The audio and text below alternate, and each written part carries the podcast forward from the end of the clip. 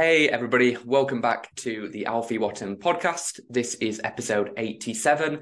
Um, as always, the Alfie Whattam podcast is brought to you by WeLoveAlfa.com. If you're looking to hire software engineers in the UK, whether that's front end, back end, or full stack, go to WeLoveAlfa.com to find the developers that you need to scale your team and company. Uh, links in the description. Um, today on the podcast, I'm joined by uh, Rui Peres. Uh, Rui is uh, the head of engineering for Vital. He's previously worked for Sphere, which was acquired by Twitter, as well as companies like Babylon Health and The Mail Online and Just Eat, William Hill, and other very popular UK brands. Uh, Rui, thanks for thanks for joining me on the show today. Thank you. Thank you for having me. No problem, mate. Um, well, I've I've given you a brief intro there, mate. But could you um, fill in the blanks? Just just tell us a little bit more about yourself. You know, who is Rui and, and what your background is, please. Sure. So, uh, so most of my background has actually been in the, in mobile in iOS. Uh, I've been working around since 2010, um, and then at Babylon Health, I had the opportunity to start managing a team. We started with around seven, eight people. Then we we blitz scaled to around 25 when I left. Mm-hmm. Um, then I decided to move again back to IC uh, at Sphere, and then eventually uh, I, I actually wrote quite quite extensively about it, but then I decided to go back to engineering management. Sure. And uh, and yeah, the opportunity to work at Vital uh, came up. Uh, it's with one one person that I used to work at Babylon Health, um, so it made sense, and and so far so good.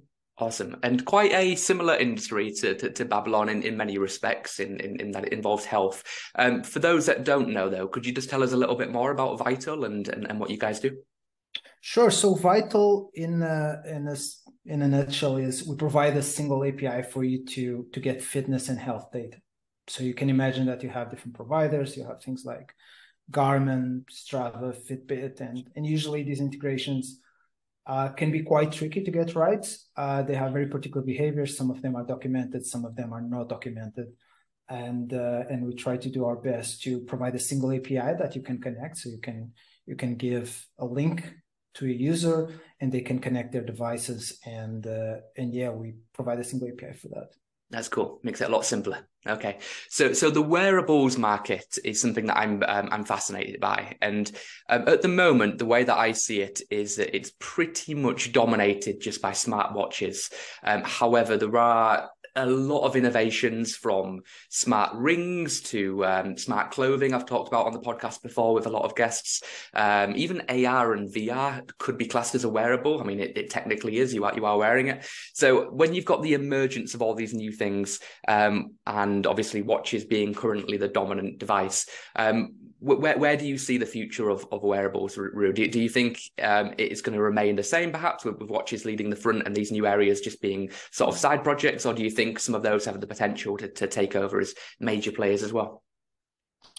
Uh, that's a good question. Um, it's it's it's difficult. I have my own opinion, my personal opinion, but then I have I have to put that in context of Vital's work. Sure. So yeah. a lot of things is is sometimes just having access to that data right? Even independent from where it's coming from, a lot of or a couple of providers make it quite difficult to have that data available. So if we're able to get some data, we are quite happy. Um, but there's also the balance between um, uh, how many people actually use that, how many customers would be interested in having that data. So it's we can see that more and more. We can see people using, it, and uh, Apple Watch uh, and the Apple Health Kit. It's, it's a pretty big player, and most of our customers will ask for that. Do you have access to this? Yes or no? Um, and we see that as it's simply because of the amount of people that have an Apple Watch or or an iPhone. Um, it's simple the quantity and the number of people that have uh, one of these devices that really makes us uh, interested in integrating with them. Yeah, the the new Apple Watch, for example, is is heavily built towards the the more adventurous type person. Um, even the the ad has got people scuba diving, climbing up icy mountains, and and, and that sort of thing. Do, do, do, you feel that's the direction that a lot of wearables will will, will head in? In that they're not just designed for runners, but they're designed for because it, it, just started with cardio really, and with Fitbits and that sort of thing. But but now it seems like it's almost there for, for any type of uh, adventure and sport person. Yeah, I think I think the issue with with uh, with the Apple Watch is really the battery. Yeah. Uh, so the new one really helps on on that regard, independently if you do something extreme or not. Uh, right. So the, just the fact that you don't have to to charge it every day that's that's a big plus. Um, I would say that for people that do longer things like ultra ultra marathons or I don't know Ironman, like yeah. they would probably go to something like Garmin.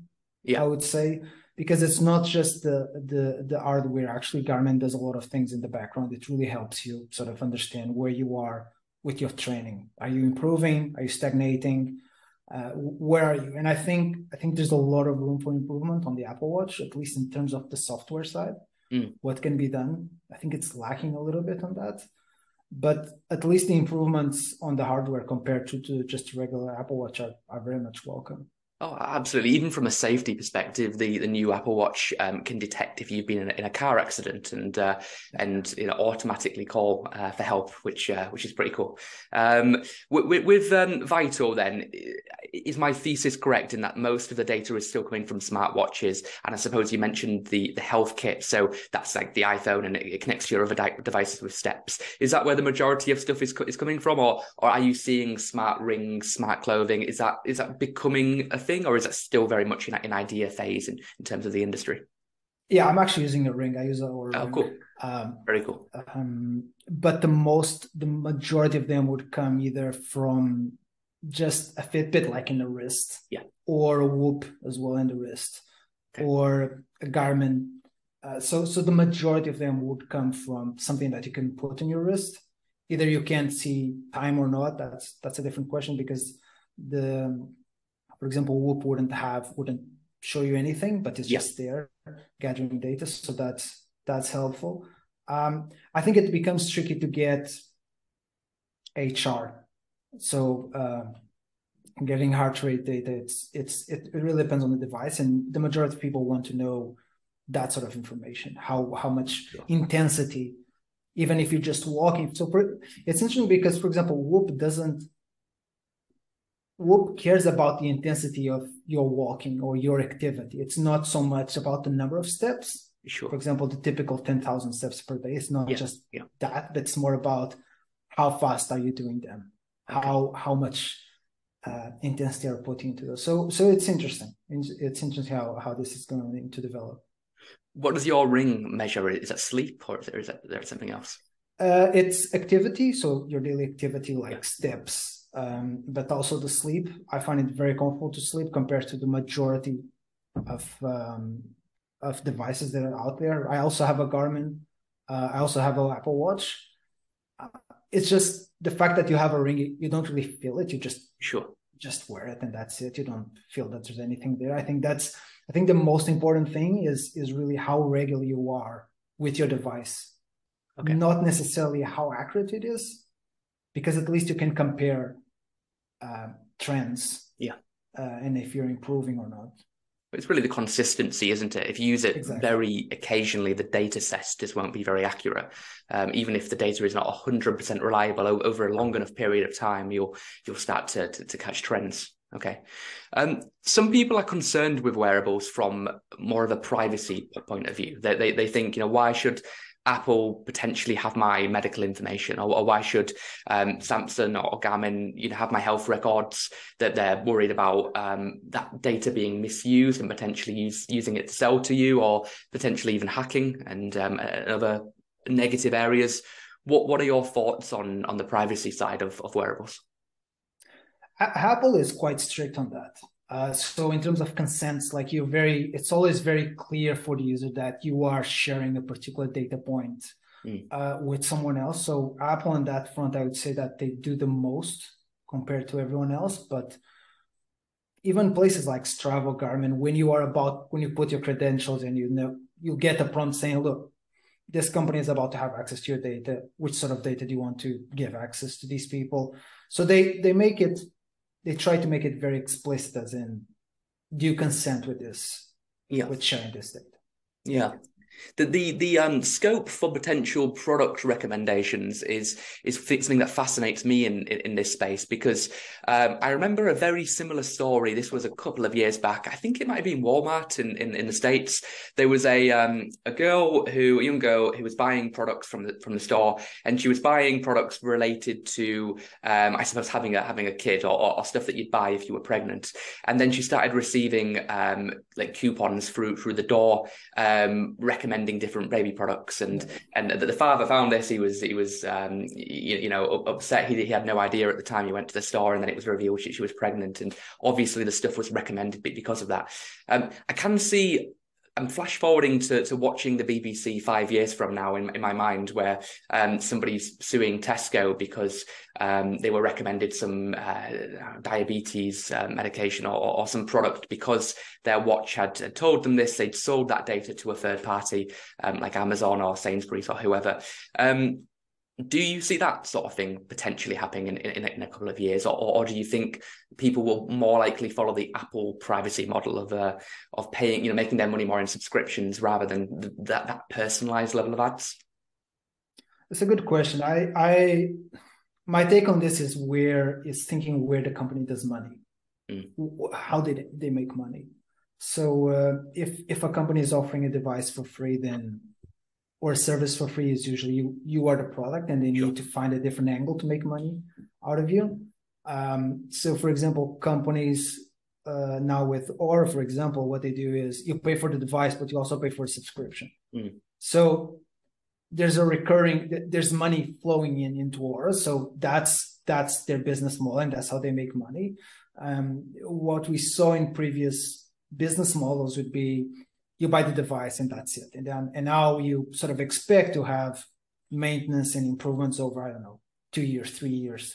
But the reality is you only pay the hundred pounds for a device. So you need to start questioning how how do these people actually make money out of this? So that's why that's why it's nice to sometimes to not put a lot of money in, in front, mm-hmm. but then you have to wonder how how they make money out of me right? So that's that's really the question. So I, I always ask, where is the angle here from these yeah. different companies?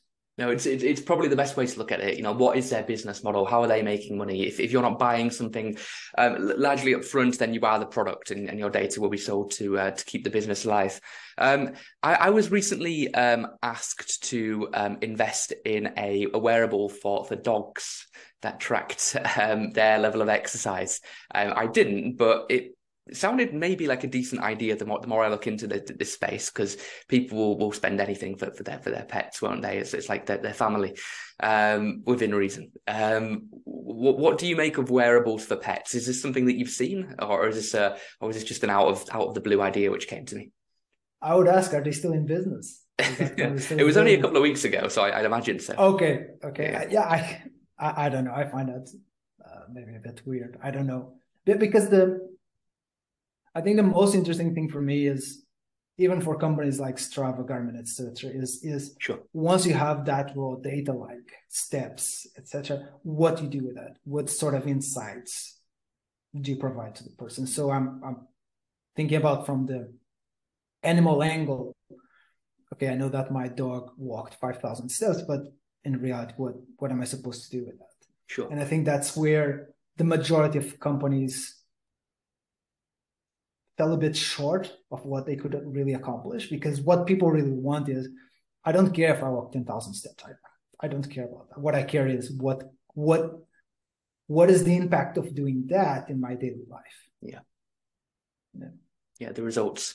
I, I kind of envision that it could work in the sense that it will tell you if you have or haven't walked your dog enough in that day based on um, a lot of different factors. But um, I, I, suppose you could make the argument Rui, that the smart uh, wearables are already being used in in animals in, in the form of microchips and, um, and, and that sort of thing. So I suppose you know or, or air tags if you would were to consider them a wearable. I mean only if you know that you've purposely put it on yourself. Is it's a wearable otherwise it's uh, something malicious you know I mean my cats have a AirTag so I mean yeah, yes I got an AirTag as well for my uh, for my, my puppy, and it's uh, they're useful. I mean, they um, I, I remember back a couple of years ago, it was a different brand. I think it was Tile that was the market leader. I, I think Apple was, uh, has done a good job in um, in establishing you know their, their product category in, in that world. But I, I, suppose when we when we look at areas like AirTags and, and the fact that they're getting smaller and smaller, um, part of me sees this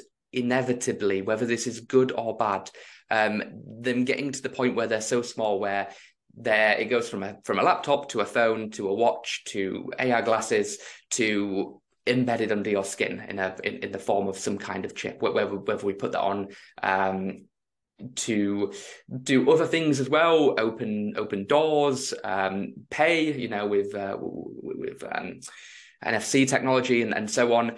Um, but obviously, there's a there's potentially a way to track steps and and how I would exercise with with, with that. Um, are you with me in that you predict that probably will happen in a couple of years, or do you think that's perhaps a little bit too far and people will will never go through? I'll say that how intrusive is to add that. Yeah. I would say that if you need to need a general anesthetic to put a device, I would say that most people are not interested in that. I would say that if it's as simple as an injection on your arm, yeah, and obviously depends on the functionality, of course, but I think a lot of people would be interested in that. Yeah. Um, one of them, one of them would be, for example, people with diabetes. Sure. Um, to measure the the glucose levels, I think that's that would be a, a game changer for them. Yeah. For for people like I think that will be the way that it, it probably starts. People with pre-existing medical conditions, they can have a you know some kind of implant injection, and and it will um, help prevent something that's that's already there. Um, however, those people suddenly then have a superpower over, over the rest of us. They they are they are half cyborg. You know, they are the singularity has, has reached us at that point. So we, we then people without those those conditions my logic takes me to, to the fact that they probably will start doing something similar as well in order to almost stay competitive. Um, the, the most extreme example would be Elon Musk's uh, Neuralink um, sort of situation how he's you know trying to build a chip in our brain. But but before we get to the brain which is obviously a lot more complex we will probably start to um, to deal with with areas like diabetes that, that you mentioned as well. But um, it's a tricky one to say. Like, I, I don't know how many years from now we're, we're talking until this is commonplace, but um, next 10 years maybe maybe maybe it's it's it's just as common to have a, a an apple watch as it is to have a, a, small chip in you that that can help with payments and um and health data and, and that sort of thing would that be far-fetched or, or do you think 10 years could be possible i don't think so i think it's already happening for example if you look at companies like Ultrahuman yeah. where you put the badge to measure your, again your glucose levels even even if you're not a diabetic a diabetic.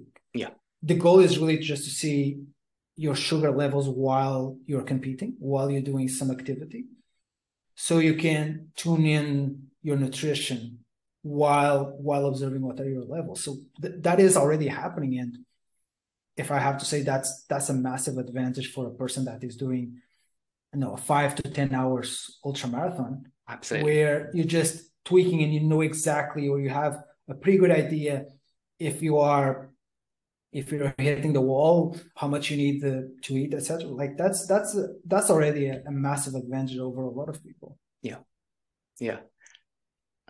I can see, yeah, athletes especially that they could they could be using this this technology in a, in a massive way. Um, it will almost be at the point where I remember watching a documentary about the um, the whole doping situation with cyclists. Um, a while back. And there was a point where, in order to get into the top 20, 30 people, you had to be doping. Otherwise, it just wasn't possible to get into the, the, that top tier level. Um, this obviously is, is, is, is, nothing that's that's illegal right now in, in, in athletics. I, I, I, don't believe I don't see why it would be. But um, it will probably be a situation where in order to be one of those top people you will have to be using something like this on, on a daily basis to to figure out how to improve how to get better and that, that makes sense yeah. I know I know for a fact that top athletes are doing that. Yeah. So one of them is just measuring your heart rate variability. Okay. So so this tells you uh, uh this measurement tells you how how much rested you are, yeah, how how much stressed your body is. And I know for a for a fact because they say they use it and they use this measurement that they it's something that they pay close attention to. Sure. Um, yeah. Interesting. Okay. If we take a step back from wearables for, for, for a second, then just um, from a software engineering perspective, you've been in this field for a long time. Um, you know, you've been a individual contributor. You've you've developed a lot of code. You've also built, scaled, managed teams. Um, what what advice would you give to the software developers that, that, are watching this? So the majority of our audience are in tech and are engineers, um, people that are perhaps starting out their career, or maybe they've been in it, in it for a few years. What, what, sort of pieces of advice do you wish perhaps you knew when you were at, you know at their level a couple of years back? You know what what recommendations, tips, insights would, would you give to those people listening? Um, I would say that if you're starting, I would suggest to find something that you just like to do uh, and this might seem obvious, but a lot of people might be chasing uh, a bigger salary, uh, bigger remuneration. And again, there's nothing wrong with that.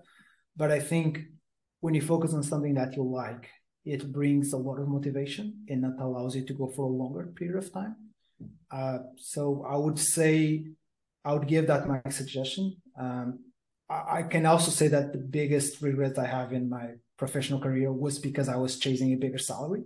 Mm. And um, and yeah, sure, uh, it's always nice, of course, but uh, there, there's a threshold where having a bigger salary is not really gonna massively impact your life. You're not gonna be a lot happier. So then you have to probably optimize for the eight nine hours that you're working on a daily basis. Sure, it's sort of stuff that you really find interesting. Um, so I'd say either look for a tech, either front end, back end, mobile, whatever, and then try to also focus on something that you're passionate about in terms of product, something that you you you yourself you'd use it as a customer, and I think that really makes um, a satisfying professional career. Yeah. Yeah, it's similar to something um, Steve Jobs once said, where he said that, like, if you're not really, really, really passionate about what you're doing, you're probably going to fail because you're not going to put in the work that that's required compared to one of your competitors that, that might be really interested in, in this field and they're just going to run rings around you because they're going to be willing to work harder they're going to enjoy it they're going to that, that energy is going to rub off on people. So if you're not if you're not happy with the industry that the, the job the career that you're in it, it's probably a good thing to, uh, to, to reassess as quickly as possible. It's nothing uh, it's not a bad thing to uh, to get off that treadmill if it's not the right one for you. Um, yeah Okay. What about from the other side of the coin? Um, you've um, built engineering teams. You've uh, you, you, know led developers. What, what what advice would you give to people that are looking to scale their their team, perhaps looking to recruit, looking to build culture, looking to to, to retain staff and and build a um, you know a, a 10x team of engineers? What what recommendations would, would you give to people that kind of going through that journey? That's such a tricky question. Yeah. Um, it's it's tricky because I would say that my approach now at Vital is is a bit different than what I had at, at Babylon. Sure. Um, at Babylon, the focus was to um, we're looking for a particular set of people that were keen on a particular technology that we believed uh, would be uh, fundamental for what we're doing, but also into the future, and that played quite nicely for us. So we we're able to attract um, I would say a really good set of people uh, at Babylon. Um, at Vital, it's it's different because it's a smaller team, mm. so we expect sort of slightly different behaviors. Like um, you look for people that have a lot of drive. You look at people that are quite independent and autonomous. You don't need to give a lot of guidance. Um, as an example, we don't have product managers, sure, or or anything like the idea is you see a customer, you see a problem, you discuss with the team, and then you drive it. Yeah. Um, this is something that we're not looking for at Babylon because at Babylon we always had a PM that could sort yeah, of help much, you. Much bigger organization. Yeah. Yeah. Yeah. So it's it's it depends on what your context, what you're looking for. Um, it's it's. I'm not answering your question, That's okay. That's okay. No, no, no. Well, let, let me answer it in this way then. Um, ask it in this way rather. Um, what advice would you give to people perhaps that are at large companies as managers looking to get the most out of their, their teams? So we'll start with Babylon and then we'll get onto um, onto Vital. Let's say you're you're in a large organization again and you, you went back to Babylon or somewhere else. What what sort of things would you do to get to get the best out of your engineers? Yeah, I think I think a tricky one is the the larger the the the, the company. I would and I saw this at Babylon. I can yeah. see other examples in industry is I would say there is a big portion of engineers that are not fully fully engaged in the work simply because they don't have, have a lot of work to do. Yeah. Yeah. Um, so I, I, I could see that in the last year at Babylon that I have engineers occupy 70% of their time. Yeah. Uh, I could see that. Um, so the, the trick, the tricky thing about large organizations is that you start to have a lot of bureaucracy, mm. a lot of red tape, a lot of meetings. Um, people then start to not really. It's it's difficult to keep engineers engaged if the only thing they're doing is meetings and discussions. And it's good when an engineer and I would have engineers. I'll, I, give me a task that I can stay one week working on that. I can mm. just fully focus on this thing and I can just drive this but it's difficult to find this, right? You have you have different teams and and then sometimes you'd have a team that is dependent on the other. So there's a lot of discussion about do I own this? Do you own this? Yes. How, how do we go about about this particular thing? So it, a lot of a lot of my work as as an engineer manager was trying to understand exactly what is this team supposed to do? What is the goal of this team? Making sure that they are as independent as possible from each other one and they can be autonomous and fully own um, their vertical, but it's very tricky to do this. And the, the bigger the company, the more the more difficult it becomes. I, I understand that full on from working from one of the largest recruitment companies in the world for, for over five years to then going to launching my own startup. It's um it's a completely different yeah. set of goals and objectives needed when when scaling. Um, what about on the on the startup side then? What what are you doing differently than you than you did at Babylon perhaps? Yeah, I yeah the and, and, a lot of reasons why people join us is is or want to to join Vital is really the idea that they can own their thing and they can drive big pieces. The canonical example is I don't want just to be changing colors of a button. I actually want to do meaningful stuff, and that's the reason why you get a lot of um, applicants. But yeah, but then the question is we're very pedantic about how how you work in terms of how you write how you express yourself. So communication is quite important for us because we also remote a remote team, sure. a synchronous remote team. We have around four to five hours of meetings per week, so that's that's not a lot. That's actually quite quite little. So we yeah. we evaluate communication a lot. Uh, I didn't really have that need at Babylon, so everyone is working in the office.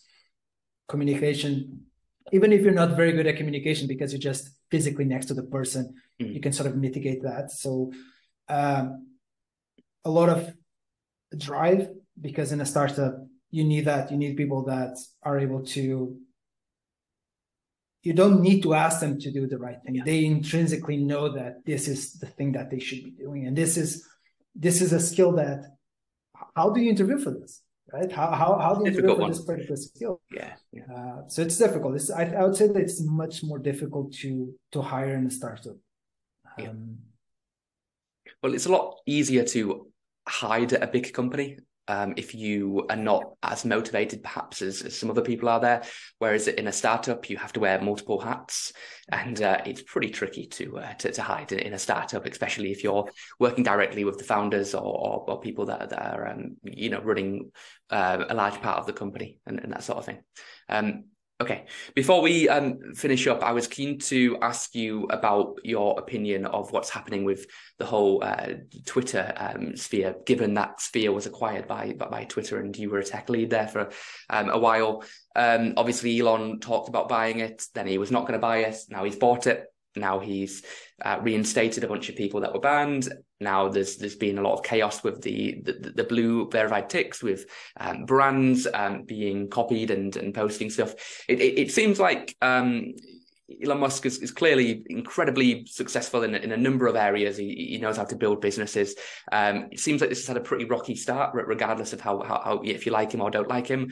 Um, potentially he'll, pull it off, and um, and everybody will look back at these these few weeks and go, he's a genius, or or perhaps um, Twitter will crumble and we'll have something else. I mean, MySpace, Friendster, they they all vanished at, at one point, right? Um, what what do you make of of everything that's been happening in the past couple of weeks? There? I think we need another episode for for for that. But uh, yeah, I think I think what I'm seeing right now is you have two two teams. One of them is very much anti Elon Musk, sure. as in this guy has no idea what he's doing. He's clueless. He destroyed the culture. He's being really. He's not respecting people. Yeah. Um, and then you have a different set of people saying this is good tech these sort of tech companies that are bloated they have too many employees most of them don't do much and and and you have you have these two fields and normally the truth is more or less in the middle somewhere uh, i think that his approach has been quite destructive mm. um, i think um, I think at this point, probably 75%, 80% of the people left. Yeah, something like that. Yeah. yeah.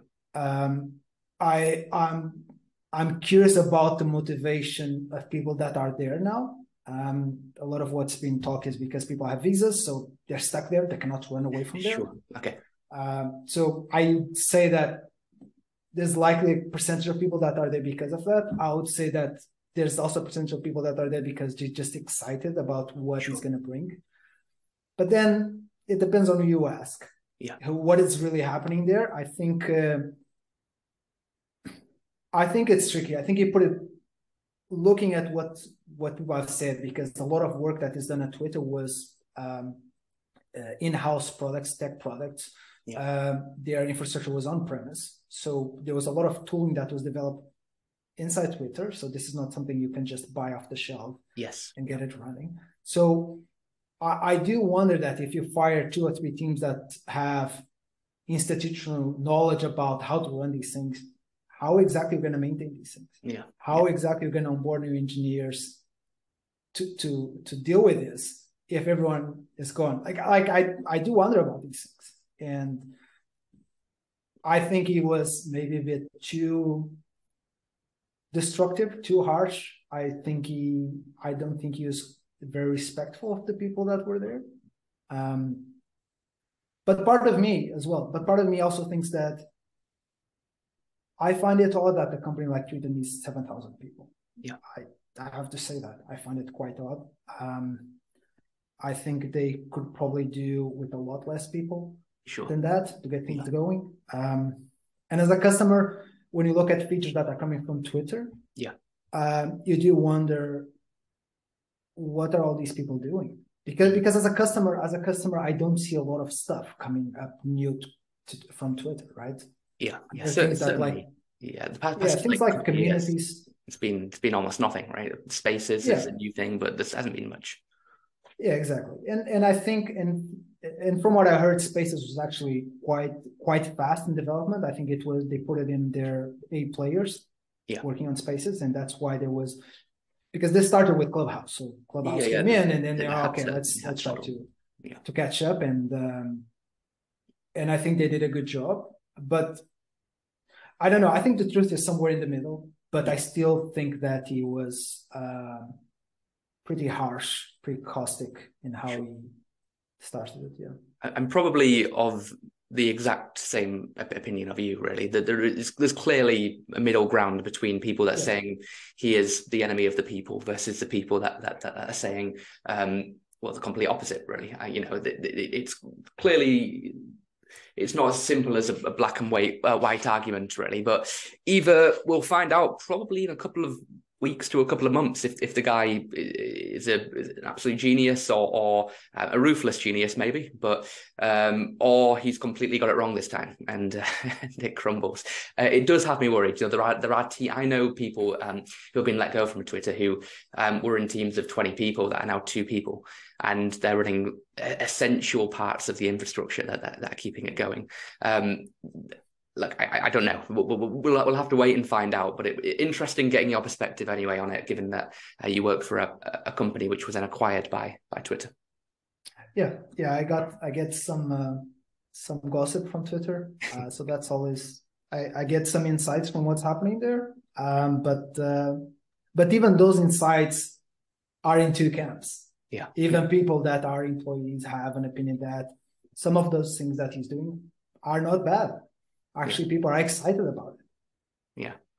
So let's wait and find out. Perhaps we can do another one of these in a few months. See see what's happened after the uh, the dust and the rubble has has gone, and we'll, we'll review it and come back to it. Let's do that. Let's do that. Okay. Cool. Well, look, thanks for thanks for coming on, Rui. It's good to um to get your insights, your perspectives into into wearables, into into advice for developers, leaders, and um, and your thoughts on Twitter. Um, thanks to everybody for watching as well. Make sure that you're followed, subscribed, etc., etc. on on Spotify, where we're coming out um, every other week with conversations with technology leaders, uh, CTOs, heads of engineering, uh, technology recruiters, to give people the access, the insights into into the world of tech. Um, my face was just flashing red for those on video there. That's my uh, that's my light uh, telling me the episode's over. But um, thanks very much for, uh, for, for your time, Rui. Thanks for everyone for for watching, and uh, see you in the next episode.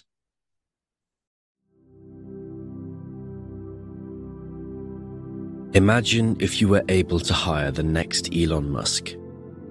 Or if you got a job at Facebook, back when it was just a startup. Well, these people and these opportunities, they are still out there, and we have access to them. Access to all of them. At Alfa Technology, we specialise in software development recruitment across London and the UK. From React to Java to C Sharp and more. We represent the best front end, back end, and full stack engineers on the market. This includes top developers from Meta, Amazon, Apple, Netflix, Google, and more. Our clients operate across AI, blockchain, VR, AR, fintech, edtech, health tech, and more. From startups to global enterprises and everything in between. But Alfa isn't just a recruitment agency. We are also a tech community. We host podcasts, run meetup events, and lead ED&I initiatives, supporting women in technology, BAME individuals, and the Tech for Good ecosystem. So, if you're a company looking to hire software engineers, or if you're a developer open to new opportunities yourself, then we are here to help. Alfa Technology. Recruiting for the future.